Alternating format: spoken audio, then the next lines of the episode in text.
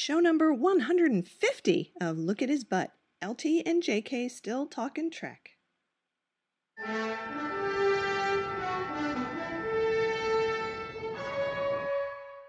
I'm so sad about our blog. I'd like to start this show with an apology. um, those of you who listen to this show and visit the blog may have noticed that the blog has a completely different look. And um, that was by accident, but I'm going to pretend like I meant to do that. I'm going to be like a cat and go, I totally meant to do that. That Okay. was an accident. I did that on purpose. Um, I was attempting to do some editing, and for some reason, I still don't really know how I did this. I made our blog template go away. So I had to build one from scratch. They don't provide those? They provide some templates, but you have to do a lot of configuring to get them to look the way you want to. So I'm still messing around with it, getting it to look the way I wanted to. But I actually think I made a few improvements and I added some stuff that we didn't have before. So it, it's better in a way. Oh, good. And, and I did get Bill's picture right back up at the top. That was very important. Uh, yes. Say that.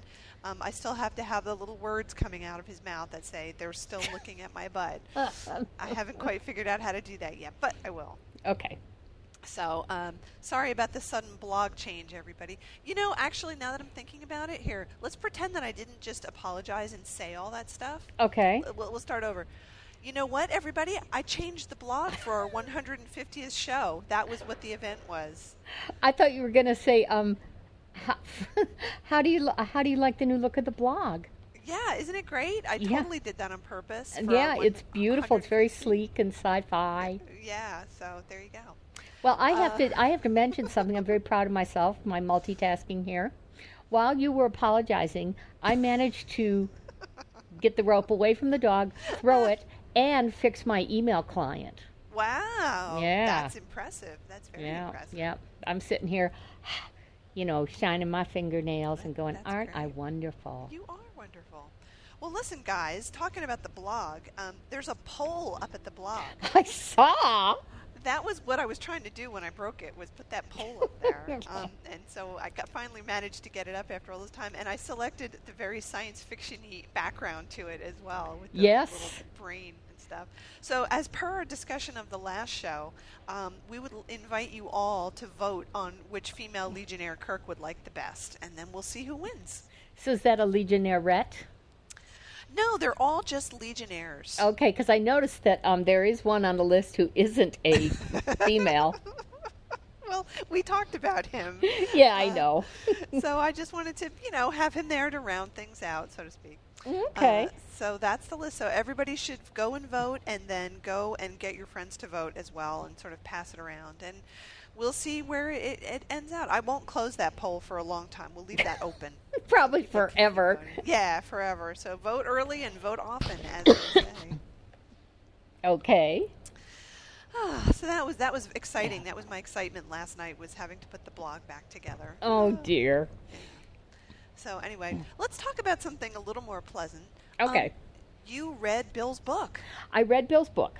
Um, the day it came out, I went. Uh, I got my little iPad out and I went to the iTunes bookstore or whatever it's called. Downloaded uh, Shatner Rules, and it's a very quick read. Um, you could, you know, easily read it in in a few hours. And I downloaded the special ebook version, which cost all of two dollars more. Wow. And basically, with the special ebook version, you can um, every now and then click something, and you hear a little bit of him reading it to you. Oh, very nice. I like but that. it- it- but here's the thing: he uh, they missed the best opportunity of all because um, it's near the beginning where he says something like, you know. Uh, you know, welcome to my book, and I want to thank you all for reading it, and uh, and greet you and welcome you or something. And it said, and for those of you listening to the audio version, I want to give you a very sexy hello. but they didn't put the audio in of that. Oh, come on. I know. so we're going to have to get the audiobook version just to hear him say his sexy hello. Well, or we're going to have to get somebody to, you know, send us a snippet of that who is doing the audio version. So, you know, listeners, that's your first homework for the week. Really? What a ripoff. Um, so I read it and uh, I liked Me So Horny more. because this is um, it's a little self-consciously uh, cute or jokey, mm-hmm. and I think it's intentional because at the beginning he talks about that there are basically these two beings who coexist inside of him, and one is Bill, uh-huh. who he says is, you know, more like a regular fellow, and one is this character called William Shatner. Mm-hmm. And this whole book was pretty much written by William Shatner. Whereas you think that Me So Horny was written by Bill. I think there's more of Bill po- peeking through. Um, he does Okay. have some good advice, though, and one of his nicest ones is, you know, always say yes. and he Yeah. says, you know, saying yes has, you know, gotten me where I am. You know, if if you say no, then you've shut down a road and shut down an experience. And he said, you know, if uh, he said I said yes to doing this album, The Transformed Man, and was universally panned for it, but years and years later, mm-hmm. it led to all this this wonderful stuff. You know, Yeah, yeah. so uh, you know, like I say, some of the advice is is fun. It is really though kind of disturbing how the only really serious topic he dwells on is George Takei, Huh. and you know. It, I don't know. It it feels like a move of blatant escalation. That's that's strange. I wonder why that's in there. Maybe maybe his publicist told him it would help him sell more books or Uh, something. maybe so, but um, you know, he says basically one of the things you and I have said, which is, okay, Bill was the star of the show. Yeah. It's it's not his fault that the rest of them didn't have bigger roles, you know. Yeah, But uh-huh. he he does kind of rant on about George a little, and he does point out, and and this is not untrue because I myself saw the interview that he did with Walter. And was talking to Walter about, you know, that Walter was George's best man and Nichelle was the maid of honor at his wedding. And he said, How well do you know George? And Walter said, Well, really not that well. And Bill has said he thought that was you know, like a, a, a stunt to get more publicity for the wedding, which is what I thought too. And Walter said, "Yeah, I think he used me." really. Yes, in the in the uh, the raw nerve interview. Yeah. Oh, that's very interesting. So you know there are interesting parts where he talks about uh, raw nerve and aftermath. His uh, his reasons. there are some very interesting parts to the book. I'm not saying don't read it, but he talks about his reasons for doing aftermath, which are um, he says when his his wife Nerine died, you know, drowned in their pool, and how for um, a very short time he was a person of interest to the police, Yeah. but he remained a person of interest for a much longer time to the tabloids. Yes, I know. It was ridiculous the things Yes. that they were publishing. And he talks about that and how he was um, contacted by one of them saying, "We're going to to publish this article, which will basically pretty much say that you most likely are the killer of your wife, and, and uh, you know, do you want any input into this?" Which is how Bill ended up telling his side of the story to them, just to kind of keep things balanced. But what he points out is that the way newspapers sell and media and everything is something like William Shatner probably killed his wife is a huge headline, and then weeks or months later, no, he didn't, is Yeah. either not there at all or it's on the back page in two point print. right, exactly. Yep. And he said he wanted to talk to people who, you know, not necessarily have been exonerated because certainly Bernhard Goetz has not been exonerated, but he wanted to talk to people about what their lives were like after this this strange unexpected brush with fame that some of them encountered. And that was his um, his reason for wanting to do aftermath and he does have some interesting stories to tell uh, particularly about how scary it was to interview bernhard goetz what was so scary about it? well first of all bernhard goetz admitted that he um, he illegally owns a handgun Still? yeah Okay. and uh, i think he had it with him yeah he had it with him Wow. and, you know so it's it's weird stuff like that um, but uh, so, like I say, there are interesting things in it. There are some funny things in it. It's just not as rich a book, if I can say that the other book was rich. Um, one of the interesting things, though, is he gives like more than just a shout out, but you know, a real thank you pat on the back to Paul, the guy who runs his website Oh, well, because nice. Paul is also the one who, who apparently makes sure that that uh, Bill has some contact, even if it's through Paul, with technology, such as Twitter and Facebook and, and all these things. Paul is the one who keeps keeps Bill's image out front on that. Right. And so when Bill has a question, he goes to Paul and he says, "Now, what's Twitter again?" yeah, basically that.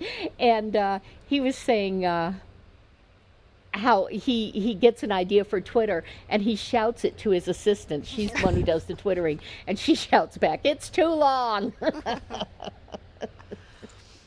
Now, I have to ask you the most important question of all. Are- Yes. Are we are we mentioned in the book? no, Oh, jeez. we are not mentioned.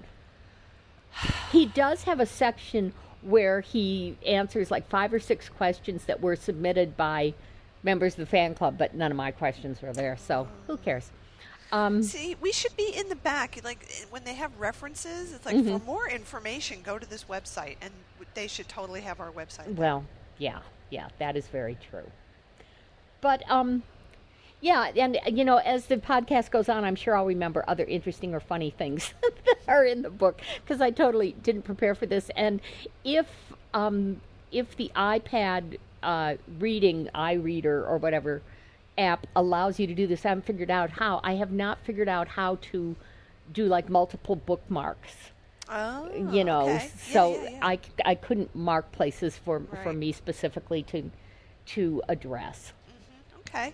He also but he does talk about um his day can be measured in shatners you know how full and like the fullest is a four shatner day Is that one of those days where he um, rides his motorcycle and crashes it, and then goes to his grandchild's birthday party covered in blood, and then ends up going to the emergency room?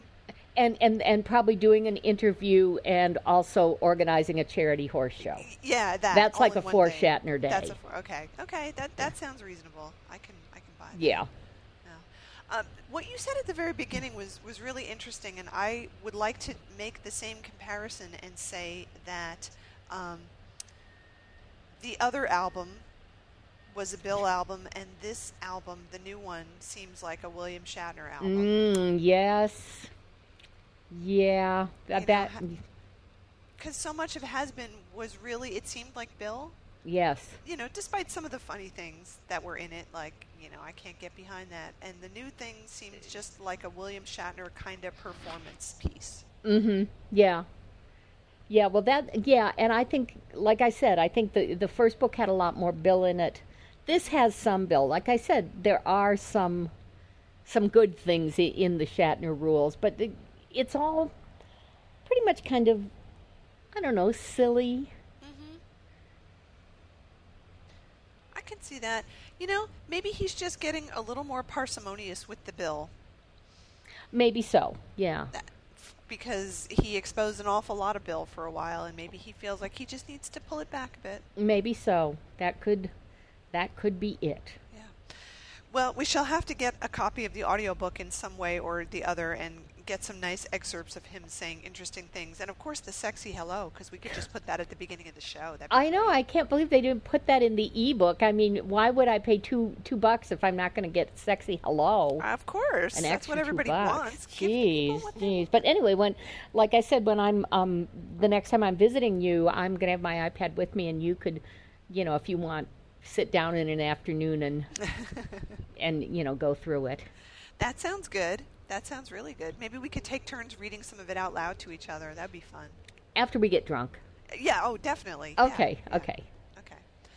That sounds great. Well, cool. Well, thank you for that book report. That was It very wasn't a very good book report. I'm sorry. Oh, I thought it was fine. It was just Okay. fine. Um, let's keep talking about books for a minute. You want to Okay. talk about Harry Potter? Yes. Um, want me to go first? Well, I will say that one of my uh, goals for the summer, what I did on my summer vacation, was I set myself the task of watching all of the Harry Potter movies because I hadn't seen any of them, and the Mm-hmm. newest one came out at the end of summer. Right. And also reading all the books, uh, which I did. So I feel good. I've done that now, and I Mhm. never have to do it again. Okay. Well, um, my history of Harry Potter is I read the first book, Mm-hmm. and I thought it was all right, but I didn't see that it was going to go anywhere I was really that interested in, so I didn't read anymore. But I did go to all the movies, and I will uh, confess right away that I am not a good Harry Potter fan. I'm not a Harry Potter fan. I'm not even sure why I went to the movies, except I love going to movies. And certainly, I usually do like to see what's going on in fantasy type movies. But I could never remember what happened from one to the next. Uh, you're not the only one with that problem. I was having a hard time remembering what was going on from one to the next. And okay, and I had a watching two them- year gap like between yeah, each yes. one. So I was watching them like three days apart, and it was like, what just happened? I don't I remember know. this. So, um, I want to say how cheated I felt by the ending, Okay. Especially um, over the course of so many years, having sat through these two-hour films. And I can't imagine how somebody who who read the thousands of pages would feel if they reacted like I do. But here's my thing. For me, the thing that kind of one of the things about Lord of the Rings that for me sets the bar so high on hmm. fantasy. And in my view, really good fantasy has this element of there is a price to pay. Mm-hmm. And one of the things I loved about Lord of the Rings was how it broke my heart at the end, where they have gone through all this and done everything to to save their world, and still the world they saved is not theirs because they get back mm-hmm. to the Shire and mm-hmm. it's it's a mess, Yeah. and they have to rebuild it. And even after that's done, all the elves leave Middle Earth. Maybe I should have said spoiler alert, but who doesn't know this? And Frodo will never be healed. Yeah. And so he leaves. And so Sam, probably the character most of us identified with, as far as, you know, other than Bill the Pony, um, his heart is broken. And I love that idea that there is a price to pay, that um, even if good wins over evil, evil has had a chance to do its work and it has done things, it has done mm-hmm. hurtful things. Mm-hmm. And I'm not saying Harry Potter should have died because I don't think that's what anybody wanted, but I honestly felt when they showed at the end, spoiler alert, him seeing his kids off to Hogwarts like nothing had happened, I went, what the fuck? and for me, and it would have made sense with the logic they had set up of the link between him and um, Voldemort. I think that in defeating Voldemort, that was the triumph, and the price should have been Harry lost all his powers. Mm, oh, that, that he was good. no longer magic. Yeah. And there was Oh. really no place for him in that world anymore. That would have been heartbreaking and appropriate and Mm-hmm. real. And that's the thing as these as these stories went on, they were less and less related to anything real. We never saw or rarely saw them in the real world and, and saw nothing of how all of this stuff that was going on might have ripples in the real world. And, you know, th- anyway, that's just my opinion. That's what I think should have happened. And I felt I- it was a cheap, happily ever after ending that just made me gag. I I agree with you, and that's a brilliant. It's a much better ending. Your ending is better. I Oh. like your ending. Oh, thank you. I was sure you had thought of it too because we haven't talked about this yet. Well, I hadn't. You know, honestly, by the time I got to the end of the last book, I was just happy to be done with it. Because check it off the list. It was a lot to read those books. Hell They're so yes. big and heavy and everything, and they they're just parts of them are so meandering. And uh, the the thing that I found most irritating about the books is that um, once you get to around the fourth one, which is I think when they stopped editing her, Uh, They just y- let yeah, I've heard whatever that. she wanted to. Yeah. Um, hmm the the books have moments of really I don't want to say brilliance because I don't that's too high, but there are moments of really good writing and gripping things that happened, and then a whole lot of messy, boring stuff, and you have to kind of wade through it, and you're waiting for the really exciting part to come up, and then you're like, oh yeah, this is good, I like this, and then it's back to the boring stuff again. hmm So that that's uh, unevenness is a huge problem in those. Um, and then there's a whole. I agree with you that something more should have happened to Harry. Of course, she did do one thing. She killed off one secondary character. Right. Um, w- and as someone cleverly put it, it was like uh, when she thought about it, she said, "Well, who can I kill off? Oh, I know. I'll kill one of the ones where I have two of the same one, the twins." Yeah. You know, like that was the easiest choice to pick a Uh-huh. secondary character to die because they're already twins. So it's not like it's a real loss anyway. Mm-hmm. Um, so there's so she does that, and and that doesn't really have much of a ripple in the story. No.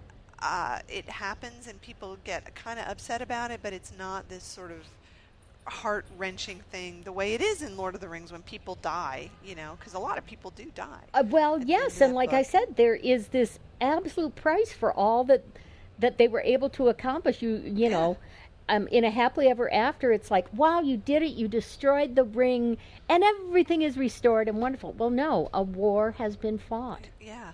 Now, the other thing i that bugged me about the ending um, is that there is no apparently retribution for what the bad guys did. Mm-hmm.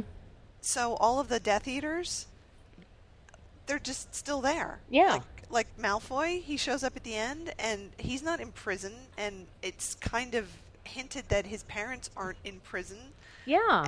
like wait wait a minute what about justice what about the, the fact that they killed people what about Mhm. all the bad things that they did like doesn't that count for anything Yeah. shouldn't shouldn't it even be that that because maybe your family was bad and you were bad like Draco Malfoy was a bad character who Mhm. kind of sort of reformed at some point that your kids shouldn't get to go to Hogwarts with everybody else Yeah. shouldn't there be a rule about that I would have made a rule about that. so that that bugged me. But then the, the worst part, really, and, and this doesn't really come across in the movie as much, is after this whole confusing thing where where Harry lets Voldemort or Vladimort, as he was referred to in a piece of bad fan fiction. I mentally dear. call him that every single time now, Vladimort. Okay. Because it's funnier. Um, so after Vladimort kills him, and then he ends up dead for a little while, and he has a nice chat with Dumbledore, and then he goes back, right? Yes. The whole chat with Dumbledore thing. What is Mhm. that about? I don't. It's it's. Is he dead? Is he alive? What is he doing? What's going on? There's this, And it's his choice. it's his choice, but it's this. It's like twenty pages of him and Dumbledore talking, and nothing is made any clearer by that. You know, Mhm. you don't find out the underlying sort of theology, if you will, um, how this stuff works, what happens when you die, why there can be ghosts, all the stuff that I'd kind of been wondering about for the first seven books Sure. and like I was waiting. I'm like, okay, this is it. This is where I'm going to get to find out what's really going on here. We're going to get this stuff explained and talk about the afterlife and how it is that you can sort of summon people back because that happens several right. times. Right. Nothing is explained. No. It's all done in this sort of airy, like, oh, maybe this is all in your mind, but maybe it's still real, and maybe magic can do certain things. It's sort And of maybe- like it's sort of like they called a timeout. It was, yeah. it was exactly like that, but yet nothing was explained. And this really, really irritated me. So it, it ended on an irritating note simply because of that long scene where nothing got explained. Mm-hmm. Why was it there? And, uh, you know, I, I can't, of course, you can't help but think of Lord of the Rings. And that's one of the things that makes Lord of the Rings so good is that everything is explained. Mm-hmm. Everything is logically consistent within that world that he Yes. created. You know, there's no like things coming out of left field where where it's just random. Mm-hmm. And so much in the Harry Potter books is just sort of random, which Right. bugs me a lot. Yeah. so I like your ending. It should that should have been the ending. I totally agree. Well, I'm glad you do. Yeah. Now, while we're talking about Harry Potter, let me put in a plug for something I'm reading right now, which is much better. And that's a piece of Harry Potter. Harry Potter. Harry fan- Potter panfic. Yeah, that was good, wasn't it? I like that. Let's call him that from now on. Harry? Potter Harry Potter. Um, and Harry Potter- Vladimir. it's fanfic, but it's it's not typical fanfic. It's called Harry Potter and the Methods of Rationality. And it's very long and it could use an editor, but that's okay.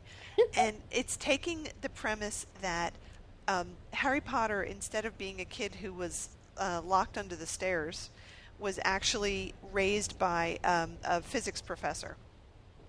And uh, his and, and his foster mother was you know very intelligent and well read and they at uh, age 11 he's incredibly smart. He, you know he's a prodigy basically. And he's a skeptic um, and an atheist and just doesn't believe anything unless he has evidence for it so when he finds out that he's got magic and he's going to hogwarts he's constantly trying to find logical scientific explanations for things so he goes to Hogwarts, and it's just him trying to investigate things via the scientific method, and it's great. It's so good. It's so well written. It's funny as hell. It has all kinds of jokes and and in references to just about every science fiction show that you've ever seen in movies and stuff. It's really, really good. It's it's just what fanfic should be, like taking an idea and building on it and creating just something that's totally different from the source material, but still is the source material in many ways. Um, so I'll put in a link to it. You can get it for free on the web. Uh, you can download it even. I have it on my iPad right now, but it's just great. I love it. Well, good. Um, while we're talking about books, Yes. I want to pass along to um, what could be very good pieces of news about books. Oh, good. And I think I was made aware of both of them by our man in New Zealand. Mm-hmm. First of all, and I have plugged this numerous times on the show, but one of my absolute favorite, favorite books is Neil Gaiman's American Gods. And that is going to be a series on HBO. Yay! And they're doing, and I never read the, the books, um, the George R. R. Martin books, but they're doing such a wonderful job, at least they did with the first season of Game of Thrones. Mm-hmm. Is that what it's called? yes. Um, and I and I loved it. I'm totally hooked on that, and I have really high hopes for this. But we've got to get a campaign going to to have Bill play Mr. Wednesday, because that that is my dream dream casting of that role. Ah. Um, it's amazing how, uh, you know, that kind of that genre of television, like fantasy or or that kind of science fiction, just lays there for so long, and and all you get are these horrible, crappy shows on the the Sci-Fi Channel. And people are like, "Oh, nobody wants to see those kinds of series." And then they make a good one, and everybody's like, "Oh, this is great! Let's Yeah. just let's just do it!" Like as if they hadn't been saying it was shit for the last twenty years. Yeah. Um, and the other really good piece of news is there have been two books in this series so far, and I'm hoping there are going to be more. Lev Grossman, who is a writer for Time magazine, wrote a fantasy book called The Magicians.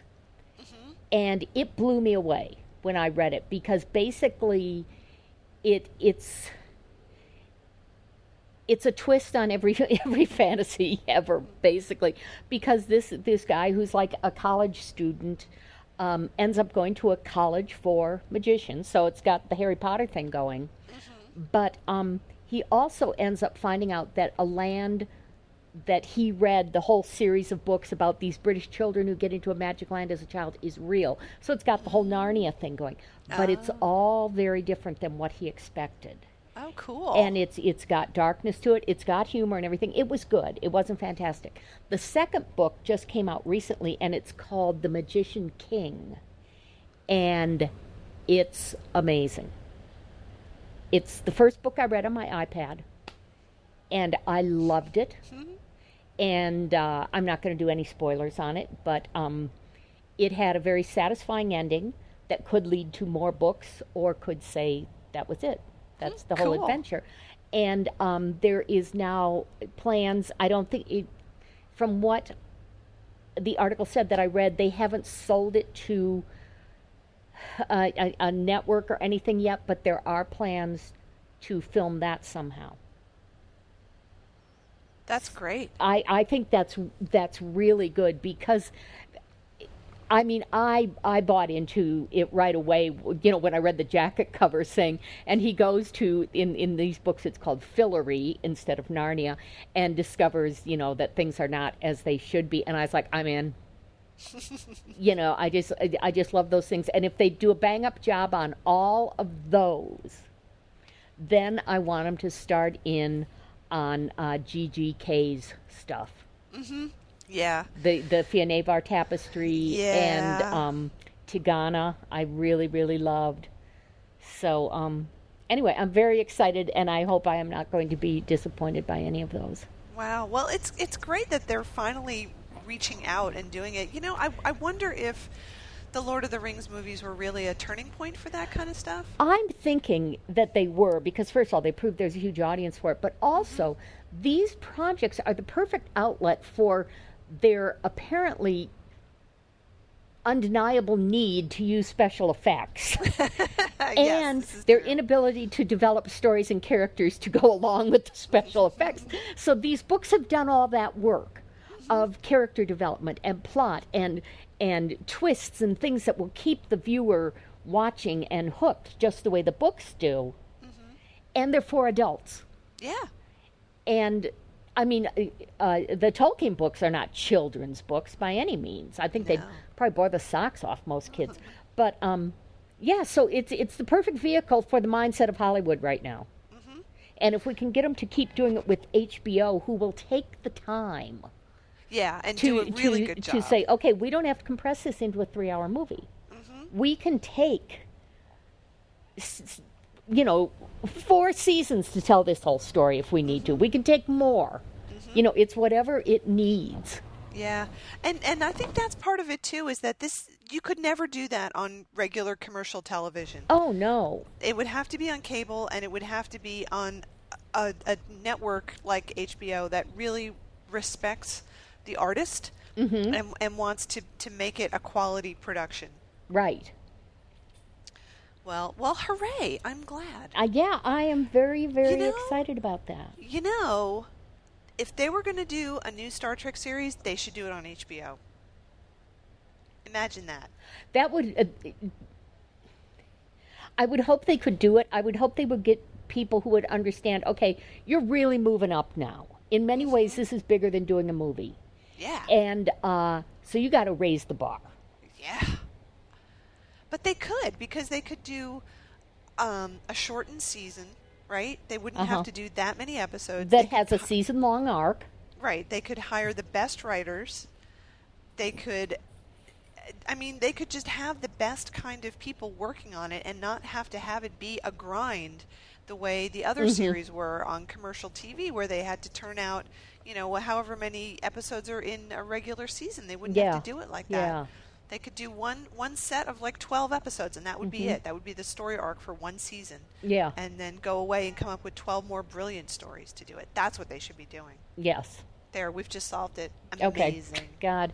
And I've just given Harry Potter an, an ending that I, I don't know if I had well if I, I did put in all the time watching the movies but if I had put in all the time reading those books that sort of ending that would I think knock the air out of you because it would be unexpected. But it, as I say I think it would be real and it would be fair.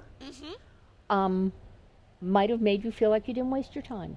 Exactly. and I know I'm flying in the face of millions of Harry Potter fans who are so happy to see everything restored exactly as it should be, but Well, but that you know, the way it works. we're right and they're wrong. people should just people should just leave it up to us to make these decisions because It's we that know what we're doing. It is. It absolutely is. All right, listen. Let's take a little break and let's come back and continue these very serious, high-level discussions. About Oh, wait, but before we do, I, I would just like to uh, quote Craig Ferguson. yes. We look forward to your letters. Space, the final frontier. These are the voyages of the Starship Enterprise.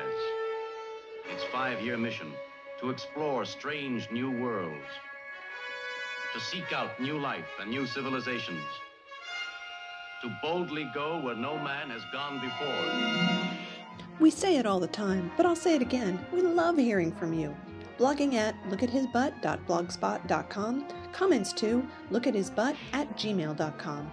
This podcast recorded on a MacBook Pro with GarageBand.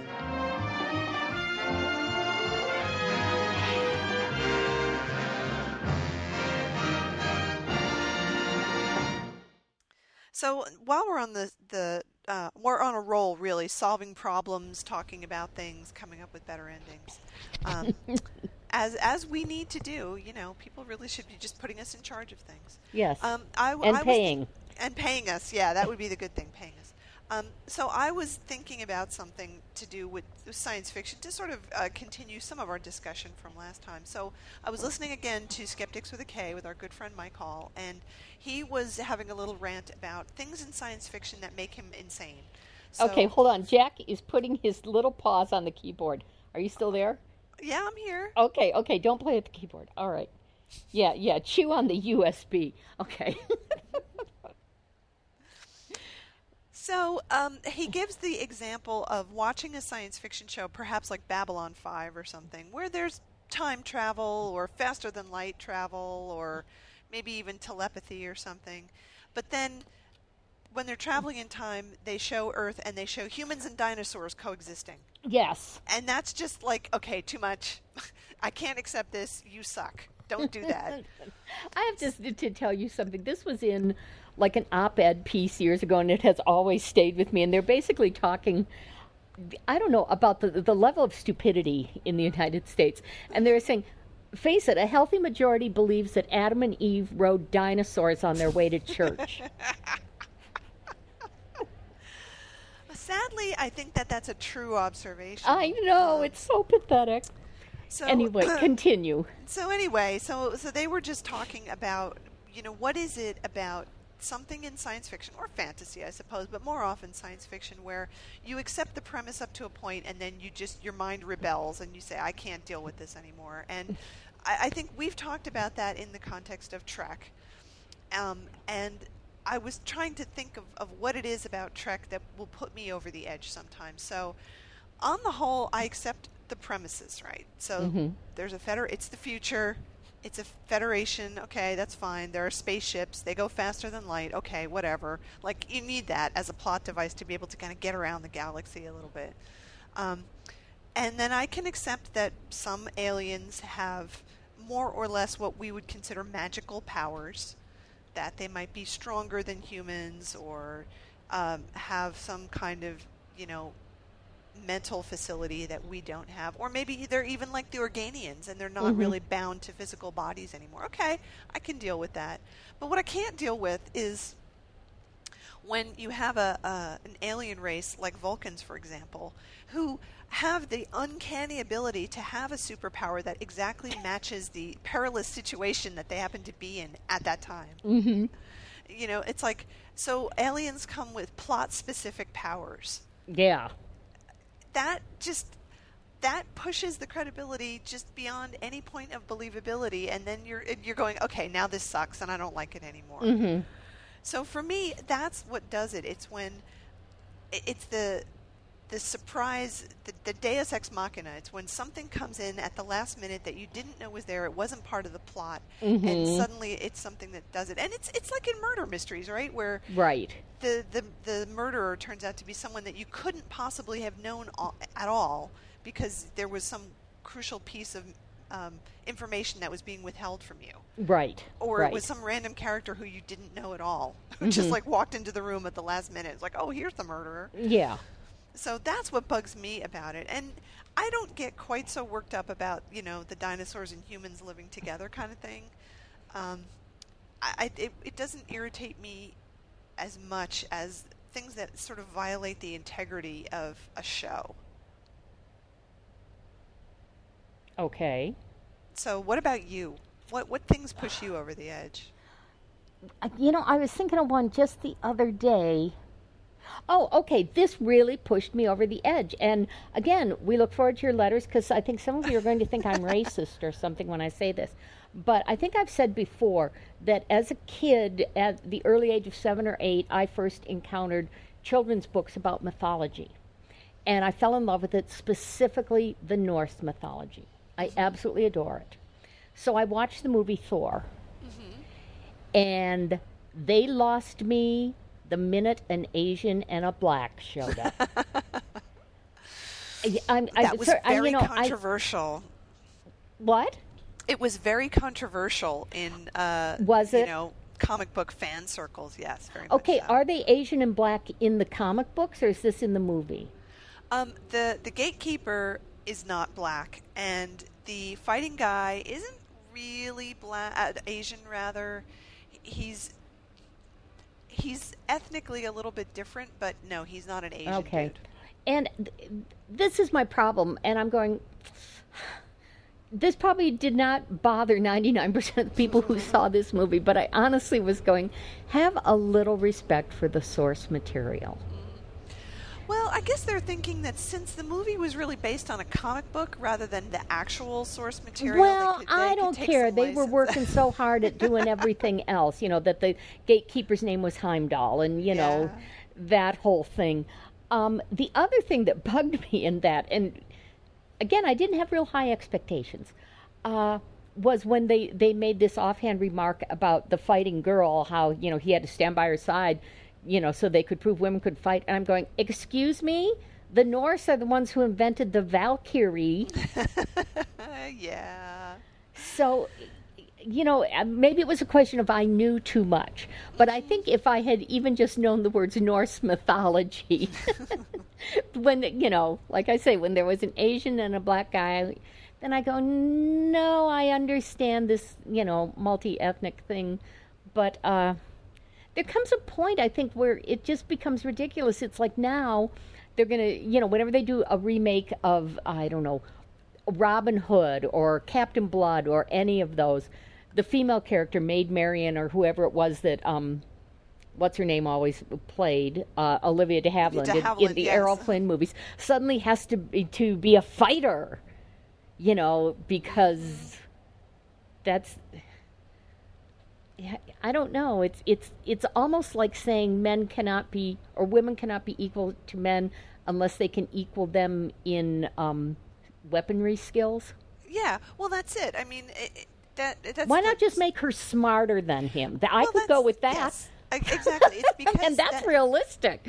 that's the way the writers think. It's like, well, she's a woman, and we don't want to have her just be, um, you know, passive. So let's make her a fighter because that's all we can really think of. hmm we have severe lack of imagination, so we really can't come up with anything else. Right, right.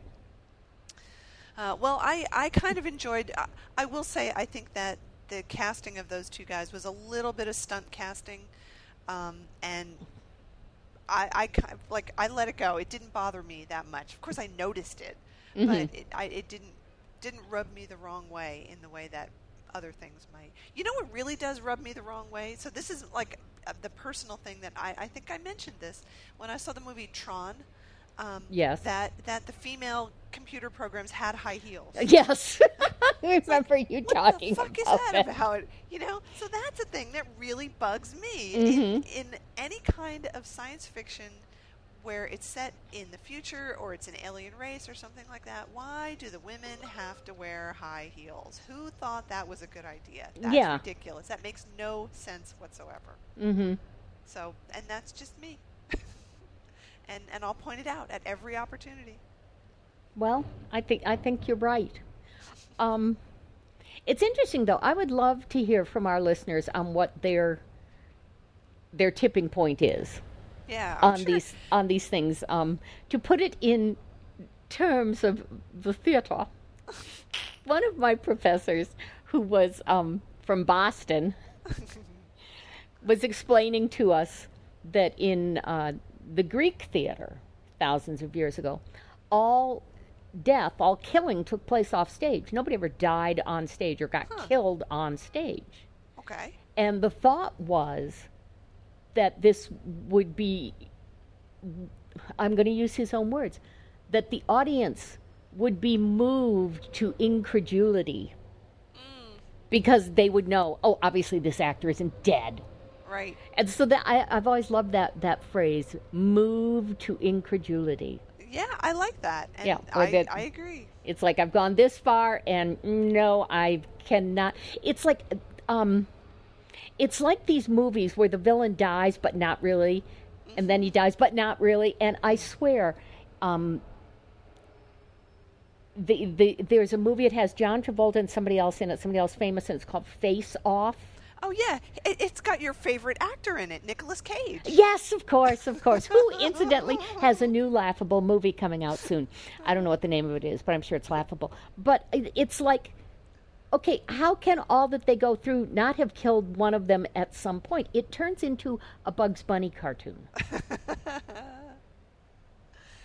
Yes, uh, this is the problem because uh, it's exactly what happens when when things start getting that that place of incredulity. Then it does become a cartoon, and then Oh, I'll tell you the one that, that moves me to incredulity every single time, unless it's done as a joke, is where the villain peels his face off and it's somebody else.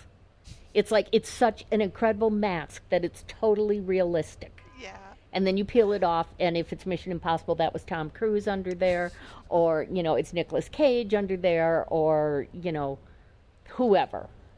That that one I just don't buy for anything. no, I, I agree. It's ridiculous that that could work. Um, so I will say one thing uh, to bring it back to Trek for a minute. One of the things that I think really worked in the original Trek was um, the commitment of the actors in making things that are pretty much unbelievable actually be believable, and I think Bill went a long way towards doing that. Yeah, You you you, you never wink at the audience. No, he never he never winked at the audience, and he always kind of um, tried his best to make it something you could believe. And I think Turnabout Intruder is a good example, right? Mm-hmm. That no matter what people say, I, I think that the way he chose to play that role of Captain Kirk's body being inhabited by a woman was actually pretty darn good, and took a completely unbelievable premise and actually brought some reality to it. Well, and Leonard has said, you know, that that was one of Bill's huge strengths as as an actor was they'd come in, you know, and they'd do the read through of the script, and you know, some weeks it'd be like, oh my God, what are we doing? And Bill was just, okay, this is the script we've got. Let's, you know, actors do your job, do your show, you know, commit to it, and Yep, and make it work. That's your job. Yep, I think in the hands of lesser actors, a lot of those original Trek episodes would have been completely. They would have moved everyone to incredulity. Absolutely. Well, and I think it was very, very wise of in the shaping of the show. I mean, I know a lot of this was was in the script, but also in the performances, also in the whole way the whole thing was done. Was they focused very heavily on the characters and on the relationship of Kirk and McCoy and Spock and McCoy and Kirk and the rest of the crew and Kirk and the ship, rather than working really hard to to sell us on you know that um there's a half half black half white alien and there's an opposite one and and and this whole thing because the harder they try the more it's going to become obvious to us that they're really trying too hard but you know if you if you focus on the people regardless of the situation if you can play that reality you've gone a long way Absolutely.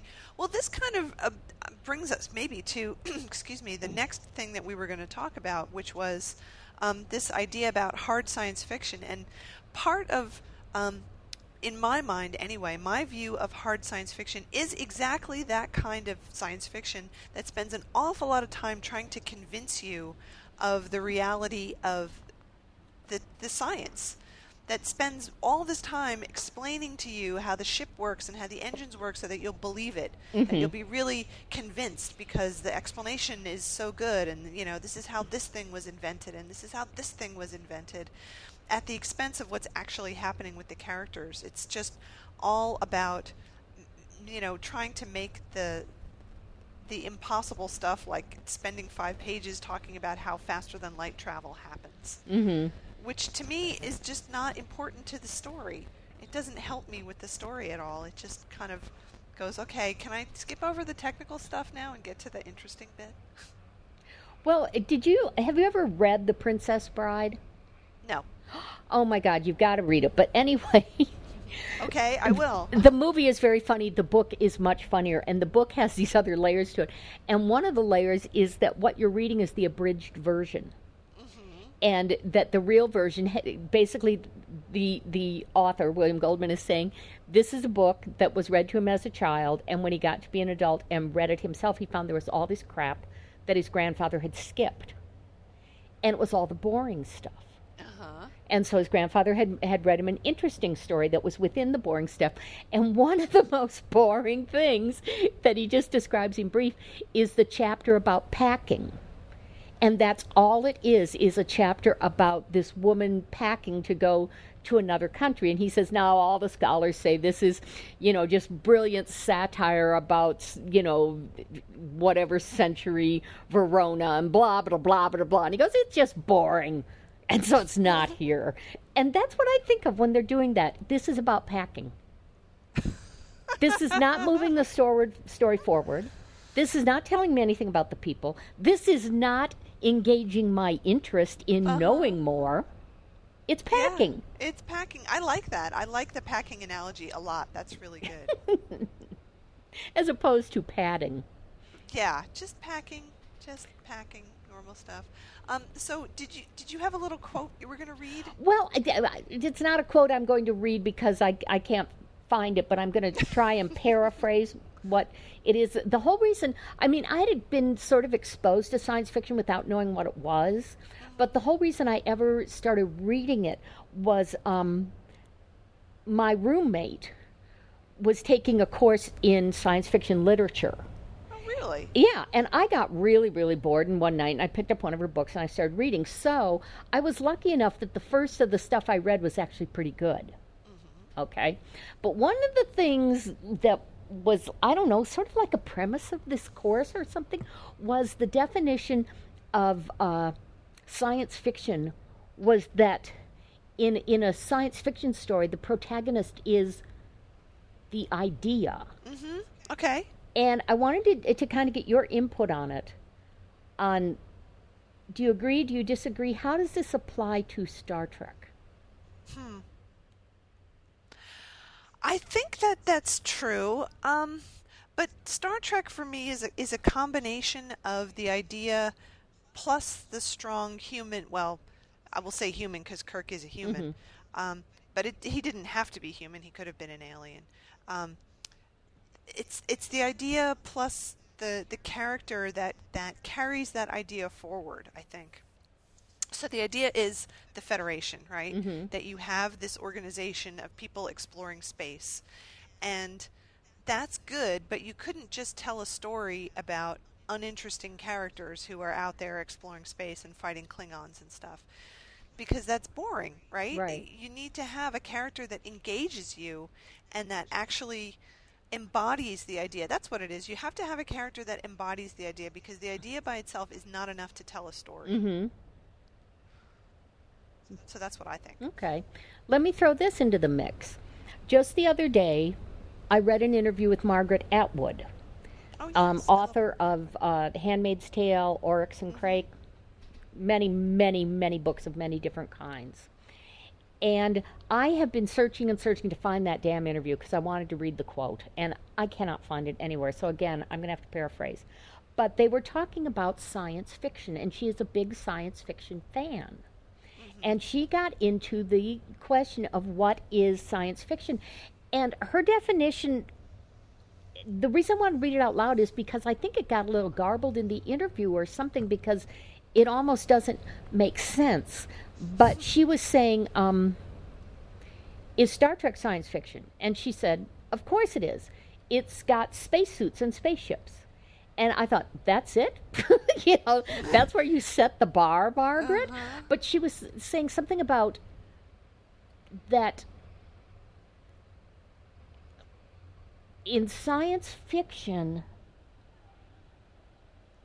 it's something that. Oh, she was saying um, 1984 is not science fiction because that could really happen. And she was saying, and, and it has happened in some places. But in science fiction, it's stuff that couldn't happen. That was that was her her definition. I don't know that I agree with that. I don't know if I do either. because I mean, certainly when 1984 was written, there might have been a lot of people who thought that that would never happen, that could never happen. and it has. I mean, she's right that it, it certainly has happened in, in a lot of ways, and I think a lot of the science fiction that was written in the 20s and 30s, um, 1920s and 30s, that is, Yes. has certainly come to to be. Uh, some of it has come to pass Mhm. or has happened, but in ways that the authors didn't quite envision. So I, I don't, I don't think I agree with that. I, I don't either because just like you were saying, a lot of, um, you know, the things like HGL, H.G. Wells wrote. I mean, some of that has come true. yeah, And, you know, some of the things that were in Star Trek are now true. We have, you know, these little iPhones that have all kinds of stuff in it, and we can do all kinds of other stuff with it, and they're smaller than tricorders. We haven't we got have- teleportation yet. We haven't got warp speed, but they're working on that stuff. Yeah, we have pads just like they did in TNG. Yeah, just the yeah, same. yeah. We have that. So yeah, I, I don't think that that's that's quite right. You know, as we're talking, I was just thinking about um, Lord of the Rings again. I got it in my mind, and um, like so, Lord of the Rings, I would classify as fantasy. I right? would too. Um, but some of the same stuff holds true in fantasy, and and of course, what is great about Lord of the Rings, uh, the trilogy, and The Hobbit too, is that the characters embody the idea, right? Mhm. That there's this world, but the world itself isn't as interesting as what the characters are doing. And when Tolkien is writing, as he does in the Silmarillion, just about the world Mm. in very general terms, it is the most boring fucking thing in the world. I've always Like, heard that. I've never Oh, touched the God. Silmarillion for that reason. But it is because there's no characters. You Mhm. can't relate to it. You know, he, it's all this kind of grand scale, and the gods are doing this, and worlds are being creative, and the elves are going here and there. But until there are actual individual characters that you can kind of relate to and get a grasp of, it's boring. Mhm. It's it's not a, it's not a story. It's not a compelling story. It's like a history. Yeah. Without without the exciting parts. Yeah, I always think maybe the world was the reason for to to to to write this story or to build this story, but the characters are the reason to read it. Yeah, exactly. Yeah. Because creating a world is is well and good, but unless there's something happening in that world that you want to read about, Mhm. Why are you going to read about it? Yeah. Yeah, I, I I think that that's right. There's got to be there's got to be a compelling character in there somewhere. Yeah. And I think Trek's been really good at that, creating compelling characters. Um, and they've been lucky enough to have good actors to make those characters even more compelling. And Speaking of good actors, I just remembered something that's in Bill's book that is very very interesting. Oh, good. Tell me. he's talking about um, how it had been so long since he had, you know, been in Star Trek. Um, you know, he he was doing it when he was in his thirties, and then there was all the conventions and everything like that, and it all just sort of, you know, came to seem really, really silly to him. And um, so he took the his, the role he decided to play was being in on the joke. Okay? And he said that all seemed well and good to him until he interviewed Patrick Stewart mm-hmm. for the captains.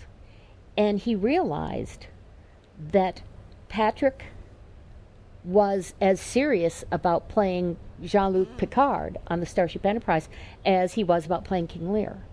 Mm-hmm. That it was the same job. Yeah. And- yeah.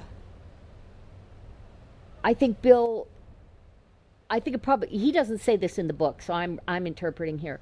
I think because we've seen the craft Bill brings to what he does and the commitment that he had to to play the role of being in on the joke, forgotten that. I yes, I was just going to say that. yes, I think he forgot. and he yeah. said um, that since talking to Patrick, he doesn't feel like he has to play being in on the joke or acting like, okay, yeah, it was really silly, but it was a paycheck or, or you know anything like that. That he can be proud of that work, just the way Patrick is proud of the work he did. Yeah. Of course. I mean, yeah. Ah, He's getting old. He forgot. well, you know, look at it. Okay, you did this three year stint that you know paid pretty well, and then your life went in the crapper for like ten years, and people are still wanting to talk about the thing that was your big success, and then they're starting to make fun of it, and then making fun of you. It would be really hard. Now, Patrick never had to confront that sort of mockery, not on the level true. Bill did. That is absolutely true. No, that that's right. So, yeah, He's I mean, human. It's nice to, he's human, and it's. It would be really nice to think that he he can realize how good he was and how good that show was. Now, Yes. you know, look, looking back on it with with all of the years that have passed, because it it still is, um, and sometimes it feels like I don't know that that gets lost in in a lot of Star Trek appreciation Mm-hmm. that uh, what that I read anyway. You know, everybody talks about the idea, right? The idea of the show Right. that it's the Federation and it's integrated, and we're not as violent as we used to be, maybe. Maybe. Um, that we're striving for better things. Um, and and which is all like amazing and fantastic and of course but I, I wish people would talk a little bit more about that that it was a really good show that there was incredibly good writing and directing and acting and that it, it was it took the unbelievable and really made it believable. That's why that's why. If it had been a crappily acted show or badly directed it, it wouldn't have done that. It wouldn't have been the thing that lasted for you know 40 years Right. Right. Well, they made it seem possible. And that's what good science fiction does, I think.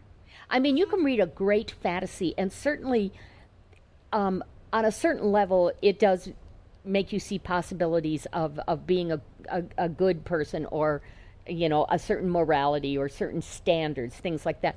But really, I don't think we're going to encounter elves and dwarves and, and Death Eaters and all those other things. But good science fiction, when it's populated by believable people, mm-hmm. you go, yeah, you know, we could get out there and there's a Ringworld. Yeah sure. And there and there are aliens like this who you know i mean like the puppeteers i think are an amazing alien creation in the in the Ringworld stories the Niven mm-hmm. stories books. Mm-hmm. Um th- they're they're they're very complex and very intriguing and very mysterious. And and even as we in the stories you know as the human race interacts with them more and more we still don't know what they're up to. Mm-hmm. I mean that it makes you think yeah as as a as a as a race we may encounter things like this. Yeah and, and we should think about it ahead of time so that when it happens we're not caught totally unprepared. Right because that would be good if we were a little bit prepared just a little just a little bit speaking of um, believability yes i was just going to say let's move to our last item on the menu for today which is Um, um, a topic that people have told us they love and we don't do enough of Yeah. So what we're going to do is read for you just just a little snippet, a little tiny snippet of some bad fan fiction. Now, this isn't Star Trek fan fiction. Um, this is, believe it or not, Transformers fan fiction. and if you don't know And- anything about transformers it's okay It doesn't matter. it sure doesn't as in Um, as in the best of bad fanfic it transcends knowledge Yeah. or So wisdom um, I will I will read the little introduction. This was submitted uh, by our good good friend Helmboy, who we love unto death, who writes the funniest things ever. And uh, she found this, and she says, "I am foraging in the manifolds of the Transformers and found this jewel. The characters are a Mary Sue and a badass bot named Sunstreaker, who is a twin, tremendously vain, and very short-tempered. He is also a yellow Lamborghini." who belongs to the Autobot faction. So what follows is a little scene between uh, this this woman with a, uh, a silly name, of course, because she's the Mary Sue, mm-hmm. and a yellow Lamborghini. do you want me to start or should you Oh, why don't you start for it? okay Just go. He opened his mouth to retaliate and then abruptly stopped. A shadow of uncertainty passed over his features. Lala, he said in a softer tone, which is what my mother's grandchildren call her. This is me, pointing that out. Lala, do you really not like me at all? Leiana hesitated. I, I don't know. She turned away from him. You've done this all wrong for me. I've never had a boyfriend, much less an. Wait for it. Autobot? Well, yeah. No reaction. Leiana slowly continued. You don't see how that could bother me? He looked genuinely stumped. No, he said, with owlish innocence. Why don't you read Boy's comment and then go on? She says, Sunstreaker is to innocence what Jello is to cardboard. okay, now you take over. Okay. she couldn't bring herself to reply. Now she was faced with the prospect of explaining her feelings. She had no idea what to say about them. Not out loud, anyway. Her brain had quite a lot to say. You've acted like my boyfriend since the moment we met. I was never asked whether or not I liked you back. And I do like you. I really do. Because you're charming and maybe even sexy, if robots and cars are sexy now, in my fucked up definition of reality. But couldn't you just take me out to dinner, do it the traditional way? Or am I just boring? Here's Helmboy. Okay. Sunstreaker is a 25 foot tall Autobot car that drinks his meals, a blue liquid called energon and has about as much use for humans as I can't find something bold enough to match with this. Dinner, and then there's a mercy snip. Uh, I like that. I like that phrase. okay, so then it says, with a smile, Leiana nodded. That was one thing sorted out at least. She shrugged on her jacket. I absolutely hate that phrase and headed up the stairs, trying not to think about that pitiful look on Sunstreaker's face, or about anything but getting to her room, opening her last suitcases, and stuffing in as many bikinis as possible, none of which she intended to wear within a mile of him. And Helmboy says, Take it. Oh, bikinis for a car. Um, and then the Helmboy says, I highlighted my comments. I wish I could tell you all the really great bad fic there is in Transformers. Um, and then she gets into what I was thinking. I truly yeah. wonder how these girls expect to have sex with a car. and I got to say, it, it, it, had me at the first sentence where he opened his mouth. The first four words. Yeah. I'm going, cars have mouths? Really, it's so funny. I also liked her sign off comment. If you like data fic, then the Transformers is for you. so very, very true. oh man, that's so bad. so and and Leiana's name, I will have to spell it for people. Yeah. It's L E I A N A. E I E I O. Okay, she's got three vowels right in the middle of her yep. name because the author clearly thought that two wasn't enough. No. So we're, we're going to throw a third vowel in there just to mess with your mind. Yep. Oh, that was bad. Well, listen, I can hear Jack bad. doing things he probably shouldn't be doing because he's not okay. getting attention. So let's call this podcast to a halt, to a close. Okay. Jack, the podcasting dog, has decided it's time for us to, to end this. So uh, send us your thoughts, listeners. Go to the blog, vote on the poll. Tell us how you like the new blog design, if you like it, um, and what, what we might do to improve it if we felt like doing it. Uh, and, and we'll be back. Uh, this is the big show 150. We're halfway to 200, and we're going to keep doing it. We're, we're more than halfway to 200. Well, I meant, you know, from 100 to 200. okay, to okay. That way. All right. You know, halfway from 100 to 200. Okay. That's what I meant. All right, all right. Oh, okay. Uh, so until next time, think about that Transformers fic and how you might have sex with a car. Yes, let us know. okay, bye. Bye.